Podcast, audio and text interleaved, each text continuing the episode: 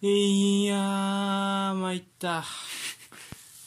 ちょっとずつなんかアクセントつけてきてるよな毎回そこいや、参ったね。まあいったか参っかた花粉か、参った。うん違うよどう。俺は花粉症じゃない。あそうお前と違ってな。なのうんしんどいわいやー、負けましたよ。CL。インテルが。そうねインテリした父さうんんです。まあね、まあ、そうね。まあ、でもアンフィールドでは試合には勝ったっていうね、1ドルでね。うんそう。っていうので、まあね。でも参ったね、やっぱり。まあまあ2試合目も1試合目も含めやけど勝てってはもうな別に、うーん、やと思うね。試合内容的にはね。うんなんかこれでインテルがあのいまいちっていう人はでもいないよねっていうような感じの試合を見せれたような気がする。インテルってそのあ結構強いなインテルっていう印象はねいろんなチームに与えれたかなっていう、うん試合を見てくださった人にはね。そうねあまあそうね前線はしたけどって感じだーそうそうそう。なまあ今まで結構その前線するところまでもいかないみたいな、うんまあまあそもそも出れてないみたいな。うんはいはいはグループリーグで負けるとかい、うん、 CL に出れないとか、うんやったからまあまあまあそうねでもなんか今のメンツ見ると今が最高点って感じもすんねんなうーんまあねあまあ年齢とか考えてもかーうんそんな感じがするかな、うんなんかうんそうねそうまあでもまあまあまあ楽しませてもらいましたねあの下そうイ仁タリ材ア王者の維持は見せたんじゃないですかうんうんうんまあこれからねさらにもう国内リーグの何優勝争いするチーム全チームがね、欧州戦は敗退してるっていうことでなるほど国内リーグはもうがっぷり四つですよおーそうなんなぜかユベントスはまだまあ分からんけどやうんおどうなるんやろうねユベントスもねそうだなはいってことで始めていきますか、私がインテリスタとっさんお相手がマンユファンボールでうーすニュースのコーナーニュはースいうん今週のニュース、えー私インテリスタとっさんマインファンポールがねはいえー毎週あったニュースをセレクトして、うんえー語るニュースのコーナーですはいはい今週まあ選手系のニュースあとはでかいニュースって感じかなうんはいいきますよ、えーまずはレバンドフスキおー CL 最速でハットトリック達成、7期連続40ゴール以上も達成すごいねはいうんレバンドフスキーはいえっ、と CL のねセカンドレグザルツブルグとの対戦でまあファーストレファーストレグは1-1やったっけうんでどうなるかと思ったんですかバイエルン対ザルツブルクの試合で、はい、23分までにうん3得点ハットトリック達成、うんその後ニャブリミュラーサネも得点を挙げて7-1でえバイエルンは大勝うんとなりましたうん開始からねわずか23分でハットトリックを達成したライバンドフスキはえー、うえー、と CL 最速ハットトリック記録を樹立したと実はその記録を持っていたのはうんえーイタリア代表フォワードマルコ・シモーネが記録した24分だったそうですねミラン、お96年の試合へうん、96年のローゼンボリ対ミランの試合でね、えはい、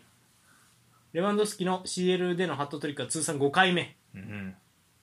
はい、共に8回 共に8回を記録しているメッシとロナウドに次ぐ記録だそうですへえ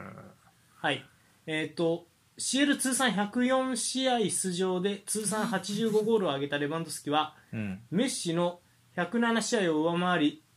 史上最速記録にもなったと、うん、 85まで来てよすごいねそして、えーこのねこの試合の3得点で今シーズンの公式戦得点数は42に到達したレバンドフスキはああ今シーズンの欧州トップリーグでは初めて40ゴール以上を記録した選手うんはい、なお、この選手、同選手は15、16シーズンから7シーズン連続で公式戦40ゴール以上を記録している、低いなうーんそこだけ見たらマジでメッシロナウドと同じレベルよな、そうですね7シーズン連続40ゴールってうんえっぐいね時代やなほんま絶対バロンドール取れてるよな時代が違えば、いやそうね、まあ、こものうこん今シーズンも全然取れる記録やけどまだ分からんけどうんはあだ通算チャンピオンズリーグ85ゴールってなんかメッシのダウドがもう100超えてて、うんもうこれ誰が追いつけんねんみたいにずっと思ってたけど、うんなんか100が現実味を帯びてきてるよねこれあと何年かやればまあレバーさんはねそうだよね今シーズンもまだ取るやろうし、うんあとまあ来シーズンで超えるかもしれんしっていういやこれ考えてもすごいことしてるよないや相変わらずえぐいねうんハットトもうハットトリックも5回5回かまあメッシロなど8回かそういえばベンズマもハットトリックしたないやーあの試合はすごかったですよあ見たんですか、見ました全部見た試合うんあマジあすごいえっ、とセカンドレグ CL のね、セカンドレグレアル・マドリード対パリ・サンジェルマンうん、いやーすごかったもううんもうなんていうのかなこれぞチャンピオンズリーグハイライト見たらベラッティやらかしたやろベラッティじゃなかったねパス出したティもそうねドンナルンマとあまあでどんなルもなそこファウルちゃうかってパリが怒ってる、まあ確かにファウルっちゃファウルかなっていう気もせんでもアないフタからーっぽいってことやねうん、分からんでもないけどまあ結果こうなったから、うんいやーもうなんていうの死闘やったねうんいやレアル・マドリードを見たななんか風見ろ 休みやろ休みというか出累な積い、でうんラリーになったよな、誰が出たんあんかクロースクロスが間に合ったよな、うんでバルベルデがインサイドか、うんはいボンドリッチとうんモドリッチのあのスルーパスもえぐいかやったあれがすごかったなうんあそこもう絶対みんな外出すと思ってたもんねみうんな、んまた抜きでベンゼマいやムバッペの先生でえぐかったけどねそうもうあそこまでほんま前半はマジでパリのもう思惑通りというかああそうなんや前半あ1試合目はもう前から言ってたけどさうん今回はまあそんな前から行かず、うんカウンター一発狙ってる感じで、うんでもそれで綺麗に取って、うん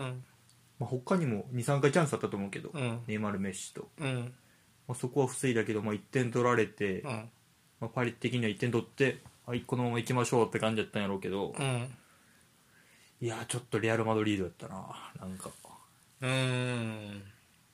うんまあ、ちょっとな自滅感もああるからちょっとだけパリに、うん3点目もマルキーニョスのアウトサイドあれ、あまあ、あベンゼマに行ってもうたみたいな感じだったから、うんうんまあ、あれも防げたっちゃ防げたかなって気もするから、っていうのあるけど、まあ、それを逃さずと決めきるっていううんレアル・マドリードベンゼマのすごさうんやったなあれはああ、うんなるほどまあ我々的には優勝予想と俺が一対抗のレアル・マドリードやったからそうやね優勝予想で言うと本命じゃなくて対抗やから、まあまあまあ俺は順当じゃ順当よね、我々の中で、本命やったからまあ全て残ってくよれたっていう全て予想通りです ねなわけあるかまあまあえこれアラバは左サイドバックやったんいやセンターバックやったんやけどああそうなんやもう 後半その点取りに行かなあかんってなってうんあれ左なやなってたんかな、まあ、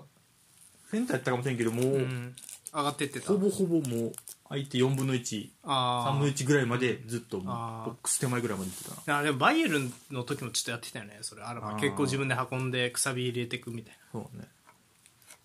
そう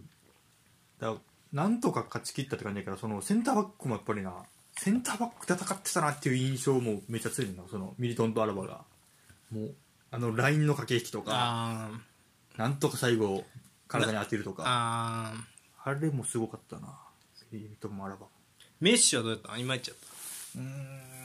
いややっぱところどころ、まあ、メッシャだっていうのは見せてくれたけど、うん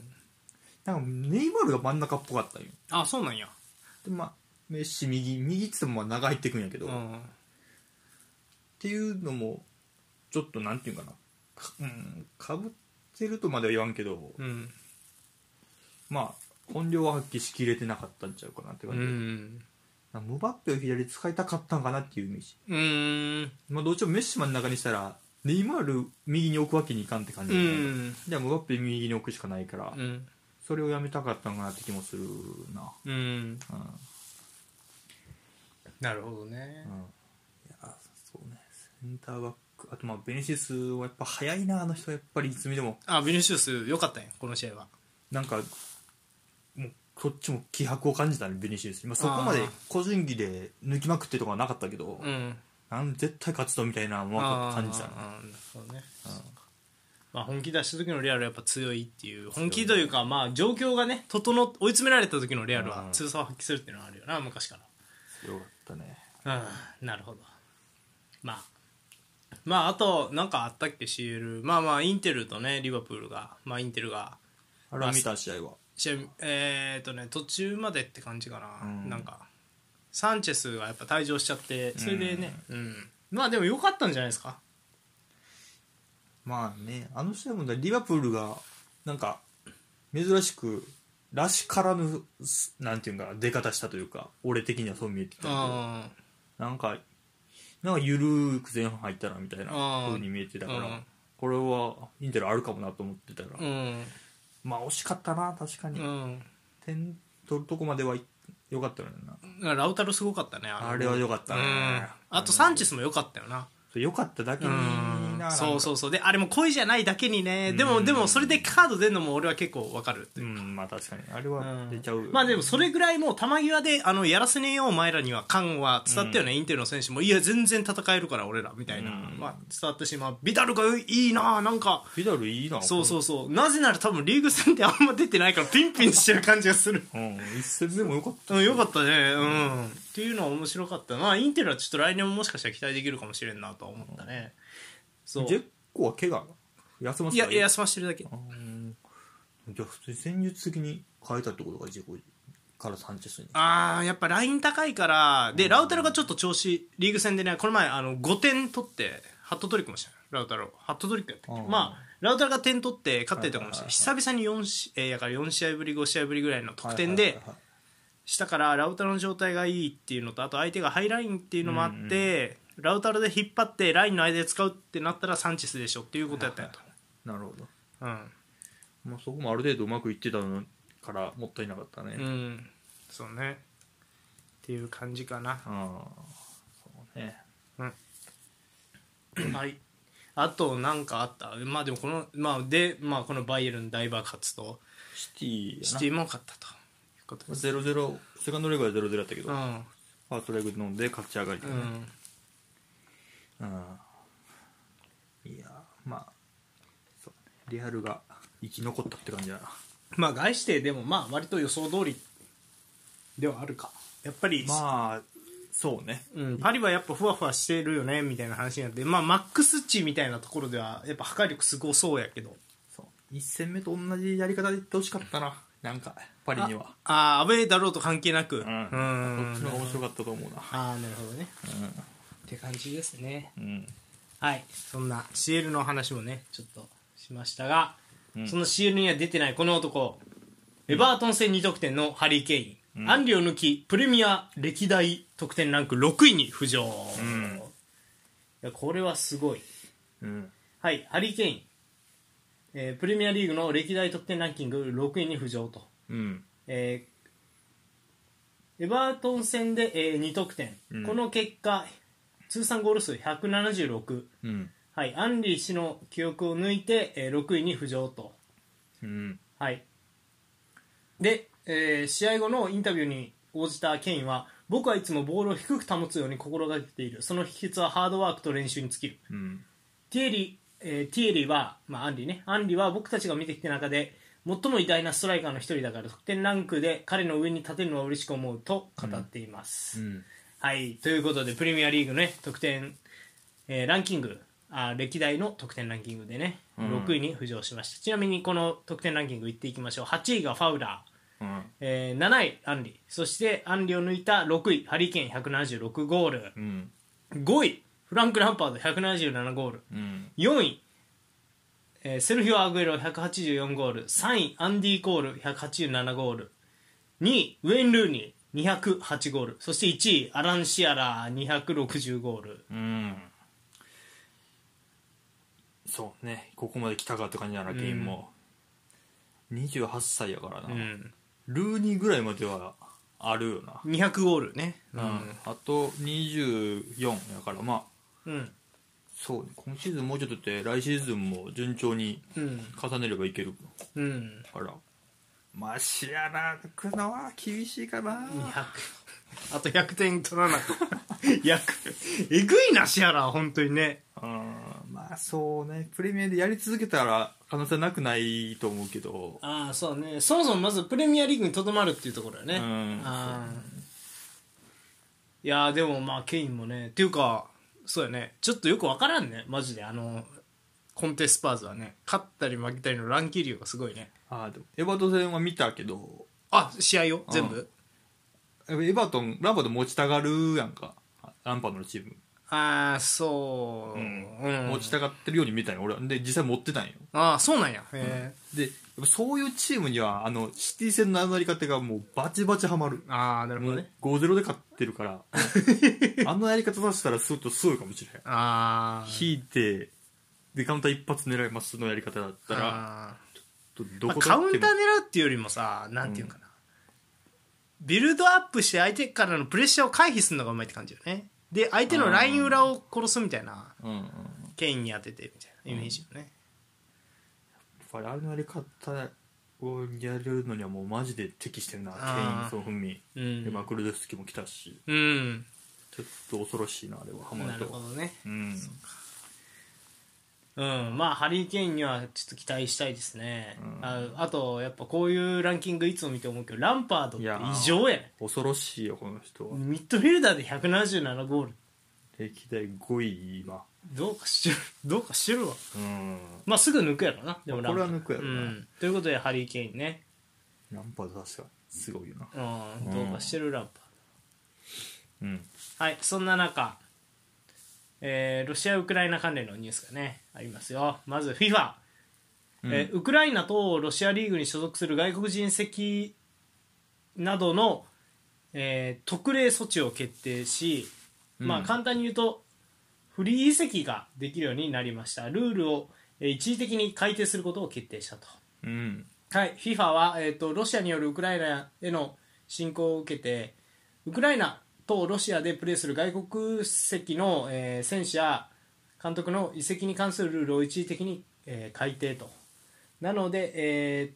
今回の決定によってねウクライナリーグに所属する外国籍の選手監督は別途合意がない限りは契約は今期で終了今あ今期終了まで一時停止となり、契約が。うんはい、で、えーロシアに所属する、えー外国の選手、監督も、えー3月10日までに所属クラブ間での、えー契約に対して合意に至らなければ、えー6月末までで一時的に契約解除となり他国のクラブへ移籍することが可能になるらしいです。はい、ということでね、うんえーさらに各国のサッカー協会も移籍期間に関係なくあ新たにウクライナとロシアでプレーする外国籍の外国籍選手の登録は可能になるが、うん期限は4月の7日までうんで受け入れられる選手の数もひ1クラブで最大最大2名までとなるそうです、うんはい、なるほどまあそうよねリーグがやってないわけやからねやってないんよな多分ウクライナはやってないしロシアも止まってるんやな多分うんこ、の感じだったらあの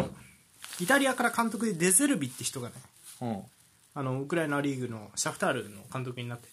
はいはいでもう戻ってきたんですようんそうでまあまあ多分もう契約がもうなくなるやろうしもう試合もできるような試合っていうかまあサッカーができる環境じゃもうないから、うんあれなんやけど、うんまあ、こうなるよねやっぱりね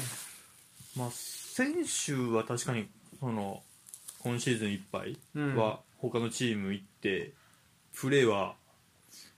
できるかなとは思うけど監督とかむずいよな今から今シーズン末までどっかに行って何かできるんかなって思ってまうなちょっとうん確かにねどこまでまあがっつり監督として入らんとコーチとして入ってうんなんかするとかになるんかなとうんちょっと思ったり難しいよな監督さんコーチ陣がちょっとなどういう感じでうんそうかあ日本人も一人おるんやなロシアにロシアにいるね、ううんんなんかまあだから多分移籍するんでしょうんう、まあこれはこうなりますよなうんそしてさらにビッグニュースアブラモビッチ氏制裁でチェルシー売却が不可となりました、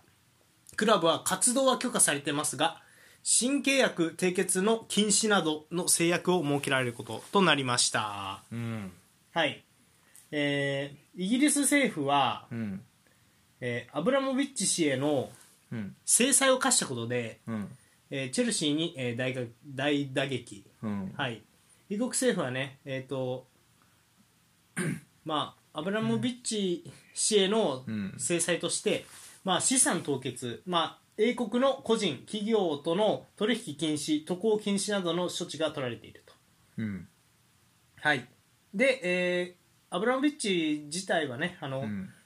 今月の2日にチェルシー売却の意思を表明して、うんえー複数の、ね、資産家が買収に関心を示していたんですがうん制裁によって売、あのーその売るプロセスはもう保留になったと、うんはい、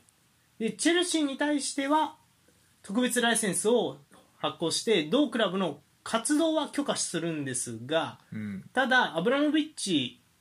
氏が利益を得られないように、まあ、言ったらチェルシーを使って金儲けできないようにうんえー新規チケットの販売グッズの販売選手獲得新契約の締結が禁止されることになったとうんこれによってねシーズンチケットを持つ人のみ試合観戦が可能になっている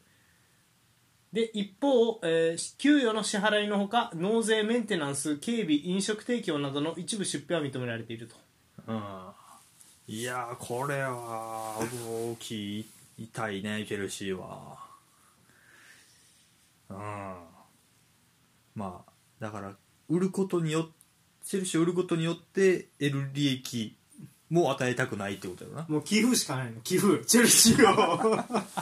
あげますよってなる っ寄付しかないのていうことやろうねやばいなマジでいやーやばいねうんそうねアブロンビッチ個人がねなんかしたってわけじゃないんやろうけどねそうプいやーチンには近い近いってなんか言われてるやんかあなんかまあどこまでほんまに近いか何も分からへあん分けかどらへんなうんいやまあそういうことになっていくんかっていうようなちょっとまあその売りますって表明した時からまあ完全に売却するまでにこうなるかもねみたいなのもどっかで見てたからニュースみたいなのであまあこうなってもうたなっていう感じやな実際にうん売る売る前に凍結されてもうたっていううーんまあ選手も取られへんからなで、まあ、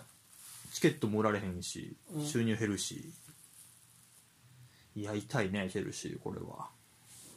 売れないし何も、えーそう買い殺しというかさそれうんどうどうしたらいいんだろうなそのチェルシーとしてはねでもそうかアブラモビッチの所有物やからまあそうなるでしょってことなのかね、うん実際ねもう、うんえっ、とあれあれ何クリミア併合ってやいうのがはあ17年とかにあったかな、まあ、簡単に言うとそれはもうちょっとうまくやったんやけどクリミア半島っていうウクライナの領土をロシアが、うんまあ、併合っていう形で、まあ、ロシアの領土にしたはあでそれはもう特殊部隊員を派遣したらしいのよはあでもう気づかれへんようにそういうことを起こしたんよロシアがへーその影響もあってだからアブラモビッチってそこからイギリスへの渡航禁止とかっていうあー制裁はもう一時的はいはにいはいそうね食らってるはいはいはいで実質やっぱりもう経営にそんなかかってる感じでもなかったからさチェルシーのああうんどっちかっていうとあの名前出てくるのはあの女社長のマリナやったっけうんうんうんとかやからまあちょっとね、うん、悲しいですわなこれは、そうねもうでいつまでかとか多分まだ言われてないさなさそうな感じやからこれ見てると、だうんそうやねから選手取られへんっていうのはそのつってもそのなん3月中にもし分からんけどこの問題が終わるなら夏はもう一席市場取っていってええんかとかにもなってくるよなうん今井席禁止って言われてもまあどこも禁止ですよって気もするから、うんそうだから、うん、そうよねでもなんかうん難難しいですねこれなんか、うんまあ、あんまりまだ詳しいことが分かってない感はあるけどうなんうん、うんまあ、とりあえずまあそうね今これだって別にその何ロシア兵が引いたからって制裁をやめるかって言われたら分からへんよ、うんそうねあんだけのことをしてるわけだから一生このままかもしれんわじゃあだから一生っていうかそのプーチン政権がある間というかロシアが世界がロシアをまだ脅威とみなしてる間はうんこうなる可能性、このままの可能性あるよねアブラモビッチが持ってると凍結ってそういうことなんかっていう思うよね、要はそそうやなあああるないやちょっとこれは痛いなもう身動き取れん感じやなチェルシうーーんそうねここまででもね俺らは一番チェルシーがさ盛り上がってる時代うをんサッカーでこう見てきただけにね、こういうことでちょっとね、うん、こういうことって言ったらでもいかんな人が亡くなったりとかしてるわけやから、うんでもアブラモビッチのあくまでね個人にフォーカスするとうんまあでもあまあなあもしわからないねもう本当にプーチンに近い人でプーチンのその何いろんな政治状況の甘い汁吸ってここまでさ財を成した人やとしたらそれもそれで悪って感じはしたりとかせんでもないというかうんだから何とも言えんよねなんかそうねわかんないよねわかんないでわすからんことが多いねはいまあまあいまあ早く普通に戻ってほしいなっていう感じ気持ちかなそうやね確かにもうピースですようんピースワンラブです、ワンラブですよ ないの いやそんなお前気絶しそうな顔 して俺がワンラブって言ったらふざけたような言い方してるからないやいやふざけてないラブピースですよやっぱはりい結局、そうですねそうでしょはいそうでしょうんその次はいえっ、とマンチェスターシティをね保有するシティフットボールグループがうん南米進出拡大うんフッキーが所属するクラブに225億円のオファーを出したとお言われています。はい、ということでね、マンチェスターシティなどを保有するね、シティフットボールクラブ、えーフットボールグループ、うんえーまあ簡単に言うとこれ、アブダビですな。アブダビやっけ、シティって。どこやったっけカタールやったっけじゃあ、アブダビか。アブダビでいいんだな。うん。なんですが、えっ、と、イングランド、アメリカ、オーストラリア、インド、ベルギー、フランス、ウルグアイにクラブを持っているほか、日本やスペイン、中国のクラブの株主にもなっていると。うん日本の場合は、まあ、F ・マリノスですね。うんはい、そんな中次に狙っているのは、えー南米の、えー、と進出の拡大を狙っているらしくってアトレチコ・ミネイロに225億円、えー10億レアルで株式51%の買収を提案したらしいですうんアトレチコ・ミネイロは、えーブラジル1部リーグで50年ぶりの優勝を遂げたばかりと、昨年ねうん、で復帰が所属しているらしいですね、うん伝説の男、はい、ただ最初のオファーには、えー、と難色を示したと言われています、うんはい、ということでうんいやそんな持ってたんやなシティフットボールグループって今すでにうんそう南米は行かずとしてまあ、ウルグアイに思ってるっていう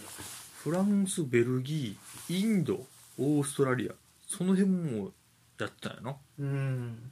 中国もなってるしうん、インドもサッカーリーグあるんやあ知らんな知らんだけどな前ねインドのカレー屋さん行ったらうんクリケットが流れてあやっぱインドの人って本当にクリケット好きなんやなって思ったインドクリケットなうん国技というかうんあクリケット熱が強いへえあイギリスのほら植民地とか結構イギリスのスポーツあであなんか巨人の星のほうインドバージョンってクリケットなんよそういう漫画があるってこと漫画というかそうそうそう巨人の星みたいなのをうんインドでやりたいって言ってうん作り直した結果クリケットになってるああまあ日本で野球やとそうそうそうみたいな感じなるほどねう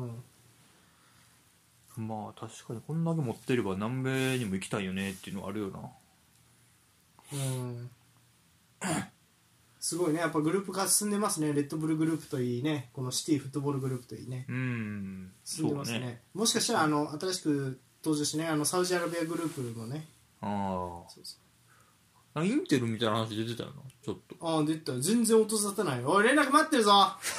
おい待ってるぞ連絡いやお前にしてけへ んねんこの俺にも情報よこせよ最高顧問として ただのただのファンやけどいやーおかしいなでもなんかさあのこういうさグループ化ってやっぱりね面白いよねなんか特にさ、シティフットボールグループの面白さはそのフットボールだけでこんだけっていうのは珍しいよねサッカークラブだけでっていうのねなんか他やとその何だからファンゲースポーツグループっていうイワプール持ってるのはまあバスケとバスケやってるんやっけまあ言ったらさ他のあのクラブのオーナーがさ他のスポーツも絡んでますみたいなはいはいのはあるやんスポーツビジネスとして一緒だからみたいなはいはいでもなんかこれ珍しいよねそうもうフットボールグループ出てるからなああそう、まあ面白いですねそうねイングランド、まあ、ヨーロッパもっと広めてもいいんちゃうってちょっと今思ったなそれこそイタリアどっか持っても面白いんちゃうとか、ああそうやねイングランドベルギーフランスかあスペインもかうんスペインもある、まあそうまあ、一番有名なのがそのイングランドのマンチェスターシティやっていううんだけでうんそうね他のクラブも持ったらその何やったっけウディネーゼのとこ何やったっけあれえー、とワトフォードとディネーゼのポッツォファミリーそうそうそうあーそうそうんみたいな感じでうん、なっていっても面白そうやなと思うけどなあ一部におるチームを複数持つみたいあうな、んうんなるほどねうん、確か復帰まだやってたんやなほんで に確かにな長友に止められてた伝説のとこ復帰さそうやっけうんそう J リーグ時代ねうんああ懐かしいーそうなんやうんようおったよな J リーグに確かにねよう追ってくれたなあの EL チャンピオンやからねポルトでポルトそうそその時の監督はビラスボアスよ復帰といえばあその時か、はいビラスボアさんハメス・ロドリゲスとかもそうじゃなかったかな確かその時じゃなかったでフェルナンドかフェルナンジーニョどっちかがその時フェルナンドだったっけなああフェルナンドっぽいなだよねポルトうんそうかそうかうんポルトかうんまああの左足はね伝説やったなうんまあでもパンパンやかえ足がらうんそうねまあでもなんやろうなまあこのグループ化がね進むことによってまあなんやろうな逆ただ逆に言うとちょっと例えばサウジアラビア持ってて、まあ、うん中東でちょっと紛争とか起きたらまた今回と同じようなことが起きたりとかせんのやろうかとかっていうのは思ってしまうよねやっぱね確かにうんありそううんだだからこそそのねあのサウジアラビアがねうんそのまあ言ったらクラブをね買収するのにプレミアリーグはその最初難色を示すんじゃないかってうん言われてたけど、まあ、結局ニューカッスルを今ね買ったっていうので、まあ、どうなるだろうっていうちょっとね気になりますねはい、そして最後うんランキングニュースうんはい今回のランキングニュースはいえー、プレミアリーグのボックス内侵入者ランキングほはい。えっ、と、ドリブルでボックス内に入る回数が多い選手ランキング。うほはい。要はまあ、ね、ボックス内にえードリブルで運ぶ、運んだ回数が一番多いボックス侵入者ランキング。ううんはい。これをね、紹介していこうと思います。はいはい。まあ結構これ意外でも何でもないけどね。はい。ドリブルで、えーどれだけペナルティーエリアのあのボックス内にこう入っていったかっていうランキングです。9位、ソン・フンミン、うん35回。 3分な8位、うんサンチョ、うん37回。スタメン出場は15回ですね、たったの。そうね最近多いけどスルーシャの時そんな多くなかったもんなそして7位、うんサカ、アーセナル。うんすごいね佐賀うん。サカすごいですね、これは。うんそして、えっ、と、6位、ザハうんクリスタル・パレス。いや素晴らしい39回とうんなってます、そして5位アラン・サン・マクシマうんニューカッスル42位、 40きたうん、ここで40きました、はい、そして4位スターリング、ん43回いや素晴らしいですねうんそして3位、えーマネ47回ああ2位サラこれもすごいね61回、うんそして1位がグリーリッシュ65回。多いねはい、ということでこの順番にね、えーボックス内ドリブルでのボックス内侵入ランキングは、えーこのような順位になってました、まあ、ソン・フンミン、サンチョ、サカ、ザハマキシマム、スターリングマネ、サラー、グリーリッシュうんいや1グリーリッシュかって感じやなああ確かにまあシティやからっていうのはめちゃくちゃ大きいと思うけどあのまあ戦術というかうん形やから、ん、まあすだからスターリングもあまあそうなんやって感じやもんな、うん、確かに個人で見るとうだから、これシティ何のやり方でどんだけボックス内入ることが多いかサイドからみたいな、を表してる感じがするね、うんまあ、まあ今シーズンの数字やからあれやけどザハもっと多いかなと思ったけどな、ああ39うあん、ザハもすごいですね確かザハうん個人技すごいかにらね、うんボまあそうねボックス内侵入やからなちょっと普通のドリブル突破やったらもっとランキング変わってくるんやろなとは思うけどまあ多分そうなってくるとシティの選手あんま入っていけへん気もするよなうんあんまりドリブルで運ぶっていう局面が、うんうんボックス内まあそうねうん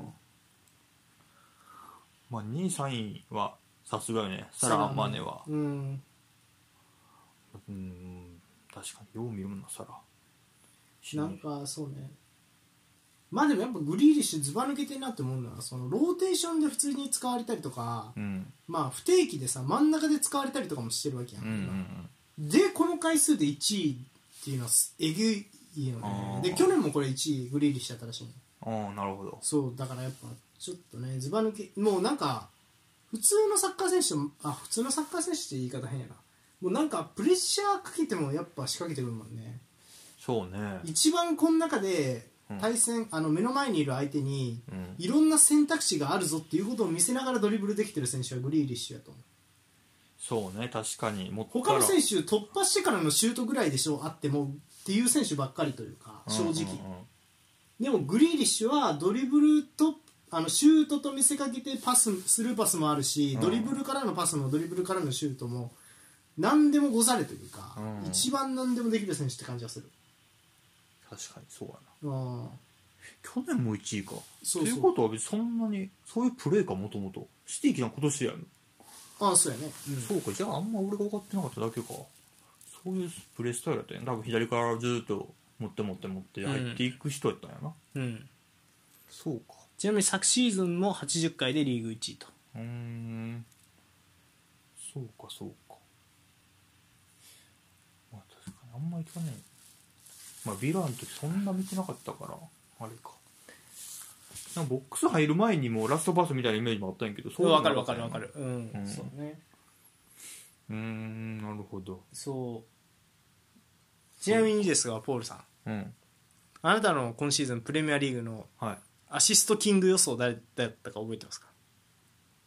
アシスト30やったっけ俺、そう うそう。ただ、そのドリブル成功率はいいですね。15回しか先発出場してないのに37回っていうのはね、これ、順調にいけばどんどん伸びていきそうな気がしますね。ん、そうね今後まあ増えていくんちゃう結構ランキングも上がっていくんちゃう、うん。多分まあ出続けるやろうしランキング行く間はうん。うん、楽しみな選手でしたね、これそ。うねうん。まあ、そのサンチョのアシストはもうユナイテッドが上に来る前提の話だったからああな上に来るにはサンチョ頑張りましょうみたいなイメージだったから まあそれはチームがあんな感じだったらまあまあって感じだねそうか。まうあ、んそうだね。まあサッカーも頑張ってるな、うサカすごいね。ん、38いや、だから、アーセナル頑張ってるんやろううな。ん頑張ってるアーセナルちょっと一回、アーセナルごめんなさいスペシャルやらなあかんよね。確かにこんなにまあまだ分からんけど結果は今シーズンうん。出てないけど、持ちもう直し。てくるとは思わんかったう。なんうんすごいねうん。アルテタやりよやりよるね。ううんっんてことでねあとはやっぱりあともうねこの3マキシマムを誰が取るかっていうことですよね。そうねニューカッスルがその金持ってもったからああでもそうか。うん、どうなるかやうな、ん確かに。あとザハは出世しないのか問題ね。まあどうなんやろなもう上でまあやりたいかその今みたいにその王様でパレスでやるっても悪くないとは思うけどなああいううんどこやろ入荷するかエバートンってなっちゃうねちょっと入荷したらそれこそもう3マキシマンおるからええんええんちゃいやもうサンマクシマンともうザハのツートップよういやまあーなステップアップそうねウィングエバートンエバートンもおるやろ多分同じタイプゴードンみたいな選手やったなゴードンもいいなシティ戦はシティ戦はうんゴードンはまたちょっとタイプちゃうと思うけどああまあ EOB うん予備右でも左でもできるからね、うんだからまあ右予備の左サンマクシマンなんでサンマクシマンって言ったんやザハの話したのに 気がついたら心奪われたまあでもすごいねこれね楽しみですねこの今後の若手のドリブラーたちにも注目したいですねうんボックス入っていくっていうのは大事ってこと大事ってことです PK 取れるうしんはいまあ今週短いですがまあこんなもんですかね、うん、そうね来週あれですねユナイテッドあの CL ですね多分違いましたあアトレティコはい、そうねうん、楽しみですねそうねまあまだ分からんねいちいちやからうん、うん、どうなることやら楽しみですねまあ、ホームはホームなんでねそうやなうん楽しみですうんはい以上ですかはいはいってことでねえっ、と今週の質問コーナーなんですけどうん何かありますかポールさんそうねまあその、まあ、ボックス内侵入の話言いましたけど、はいまあにこだわらずうん皆さんがすまあなんやろな印象に残る歴代歴代ってこともないけどすごいと思うドリブラーはい仕掛ける人はいを教えてくださいお願いしますはいでは今週はちょっと短めですが以上ニュースのコーナーでした前半戦終了